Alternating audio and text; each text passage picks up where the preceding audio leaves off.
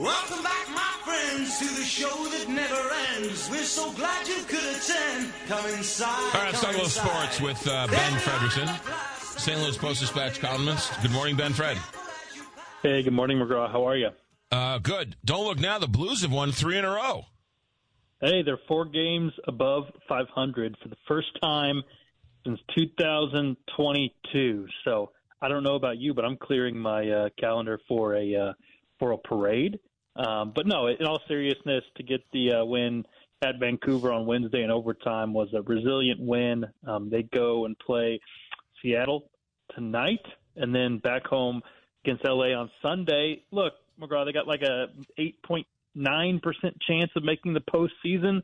Um, it doesn't feel like there's some magical run coming, but they're getting outstanding goaltending. Some of these young guys are are playing, you know, are playing better. Um, Walker, Neighbours, and that's encouraging about the future. So they're making things interesting, and, and they're giving uh, a good representation here lately to Drew Bannister, the interim coach. So that's good. I was looking at this the the the playoff picture the other day. They're like ninth, right? They're only a couple points out of ninth. So I mean, I I know I was surprised that you said the the percentage is so small to getting into the playoffs.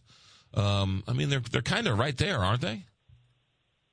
They just they just don't have the numbers that project well enough to to think this is going to be somewhat sustainable. Right. Goaltending, which has been great, can change that, um, and we've seen obviously how that can uh, make a team that gets into the playoffs one that that wins the whole thing. So the way Jordan Binnington and and Hofer are playing, you, you never say never. But uh, it's it, you'd have to squint to see it now. Now, if they if they turn this three game winning streak into five, six, seven, then those numbers start to improve pretty drastically. But but looking at the the projections, not not not in great shape yet. Maybe they can make it a little bit interesting. I'm gonna I'm gonna wait to see more. Before right. they won three games in a row, they lost three games in a row. So so we'll, we'll see. They are playing more competitively more often lately. The defense has been much improved. They got to continue to find ways to score. Um, a lot of shorthanded goals, which is impressive, but hard to sustain. So um, more competitive, good signs. You want to see them finish strong. I think it's still a little too early to talk some sort of postseason push. All right, so you got uh, the Kraken tonight, and then you got uh, then they're home against the Kings on uh, Sunday. We'll see what happens. We'll talk to you about it on uh, Monday. Uh, you know, don't look now, but I know I know we touched on it Monday. But um, another week goes by, and there's still a whole lot of pitchers out there, a whole lot of free agents in baseball who are just waiting for the phone to ring all the Boras guys. It's like uh, Scott Boras is doing his annual uh, hold hold out. Um, so we'll see when when his clients start getting restless. But you know, Blake Snell, um, Jordan Montgomery, Cody Bellinger, all these guys are um, are Boras clients, and they're all unsigned. The assumption, which would be wrong, is going to be that they're all going to have to settle for you know below market deals. That that doesn't happen. Look at uh, how Bryce Harper played his and, and how things worked out for him. Look at um, how some of the other Boras clients have gotten big deals by waiting, waiting, waiting. Somebody gets an injury maybe in spring training, and all of a sudden the the value goes even up more for some of these guys. But some of these players are going to have to take smaller deals. I mean, look at Joc Pederson grabbing a one year deal with Arizona. Um, look at Rhys Hoskins grabbing a, a short term two year deal with the Brewers. So, man, if you're looking for pitching, there's still a lot of starters left. Um, there's also still a lot of relievers left, and the Cardinals have said they're still shopping for bullpen guys. McGraw, I think they need to add one more guy who's got some high leverage experience to this bullpen. Um, this bullpen should be better. If the guys can make quality starts in the rotation, it should have to do less, which should make it better. I still think they need like one more guy with some high leverage experience for for reasonable fans to feel like this team, you know, did did enough to have a good shot at improving next year. I'm not so sure that the owners are going to come around this time.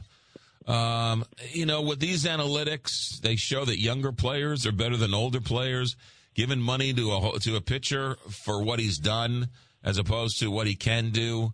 You know, there's one too many Jacob Degrom contracts out there that these owners are just eating. That I, I, at some point the owners are going to get smart and say well, it's just not worth it. Well, I think that uh, one thing we've learned time and time again is that elite guys will get paid. Um, markets have gotten tougher for guys who are kind of in that middle range. Um, And but the guys who are at the top or close to it of every class tend to make the money. Um, that's that's being proven. It was just proven with Shohei Ohtani, who got a gargantuan deal from from the Dodgers. Um, we saw Aaron Nola get a pretty pretty good deal with Philly. He signed very early, didn't want to wait, Right. um, re-signed to go. But you know what is? I think Blake Snell is going to get paid. I think Jordan Montgomery is probably going to get paid. Now, what happens for uh, you know a Corey Kluber? What happens? You know, you had to see you saw Jack Flaherty sign a one-year on spec deal with Detroit. What's going to happen to Syndergaard now that he's a free agent again? Some of these guys who maybe used to be automatic, you know, three-year, five-year deals, they're now getting kind of pinched a little bit, and I and I think that does speak to how older players project, um, how how some teams are just not as willing to throw some of that money around. It's a tough time to be a middle tier guy. Um, young guys are getting paid to lock up and and delay their free agency years. Top of the line guys are are always going to get paid. That's that's why baseball refuses a salary cap because they count on their elite players to continue to drive the prices up for everybody. But the middle range is uh, feeling the pinch, I think, more in modern times Yeah. than, than in years past. We'll wait and see what happens. Uh, real quick, uh, Ben Fred, hold that thought. I got a question. Ben Fred, uh, SLU has their issues. Mizzou has their issues. Um, any problem with uh, Travis Ford? Think he'll think he'll survive this? What's going on? Yeah, I think it's a fair question. Um, I don't think SLU's in a rush to, to make any declaration about Travis's future. I think they were hoping they were going to come home and win some basketball games and to come back to Chaifetz and drop that game against Davidson, um, a team that struggles to score and have a defense collapse. That's bad. It's bad right now, McGraw. The the the team looks disorganized at times. Its defense is one of the worst in the country, and I think, and I wrote about this for today's paper. The difference between Mizzou and SLU right now is Mizzou's having a terrible season too. These two teams have combined to win one conference game so far. Mizzou can point to a very optimistic recruiting class that is just signed. Um, Gates is already working on his 2025 class. Travis has signed one three-star recruit for this incoming class and has no other commitments on the books. I, I don't know where the proof is that things are going to get better quickly. Um, I, I feel like in year eight, this is the kind of year you really have a hard time overcoming, and there's not a lot of signs on the court right now that this team is is building in a more encouraging direction. So this is going to continue to grow. Um, that Davidson loss was brutal. The Chaifetz Arena crowd is not looking great, and it seems to me like SLU fans are really kind of dividing into two camps. There's those who are very loyal to Travis um, and, and, and saying, hey, look, there's been some good seasons before this. And there are other folks who are saying it's year eight. This guy's got one trip to the NCAA tournament. It was years ago and it was a loss. And this, this season is off the rails. So I, I think SLU's in for a pressure cooker of a finish here. And, and I don't know how right now, unless something improves or there's more optimistic games ahead, that, that the administration feels great about running this back. Yeah, yeah, um, yeah. Well, then he's had some interesting years and some tough luck and some off the field problems that weren't his fault and everything else. So it's been a you know interesting eight years for the poor guy. Uh, all right, uh, Ben Fred, we got uh, two football games this weekend. Uh, who do you think's? I'm not going to ask you who you're rooting for. Who do you think's going to be in the Super Bowl? Well, I never, ever, ever bet against Patrick Mahomes. You know my my rule. I tried to talk to Josh about this. He was he wouldn't listen to me, and and then I hope he didn't put any money on it, but he was because he would have been wrong. So I will uh, I will continue to bet on uh, on Patrick Mahomes, um, and, and it sure seems like I'm not Mr. NFL as you know, but it sure seems like the 49ers are are a pretty pretty good team. They got a pretty impressive story at quarterback too. But I tell you what, um, the Chiefs they have problems. They do dumb things to themselves, and yet they still are in this position to potentially win another Super Bowl. They got the best quarterback in football still. They got a defense that is a lot better than it was in the past, and they've got receivers that are have been basically been terrible all season. And at some point, I think these guys are going to not be terrible for a game. And if it happens in the biggest game of the year, well, then then that might be the right timing for the Chiefs. They're they're not fully reliant on the offense now because the defense is better. I think that gets overlooked. Yeah, I. Uh, there's a lot of people betting against the uh, the Chiefs. They're, they're they're the underdogs in this game. people, well, people are sick of uh, some people. I don't care. It doesn't bother me. I'm not offended by Taylor Swift, but some people are really sick of the Taylor Swift storyline. I think, um, you know, they, they know she's become pals with uh, Mahomes' wife, and they don't like for whatever reason that it makes some people angry. It is weird. It is a, there is a weird hatred towards towards Travis Kelce and, and Taylor Swift. I mean, who cares? It's a it's a two I, second clip after he makes a catch. I don't know. It doesn't bother me. Right. Any. Yeah. I don't I don't understand it. I mean, as opposed to seeing what um, some fans jumping up and down, like it, it's the same thing.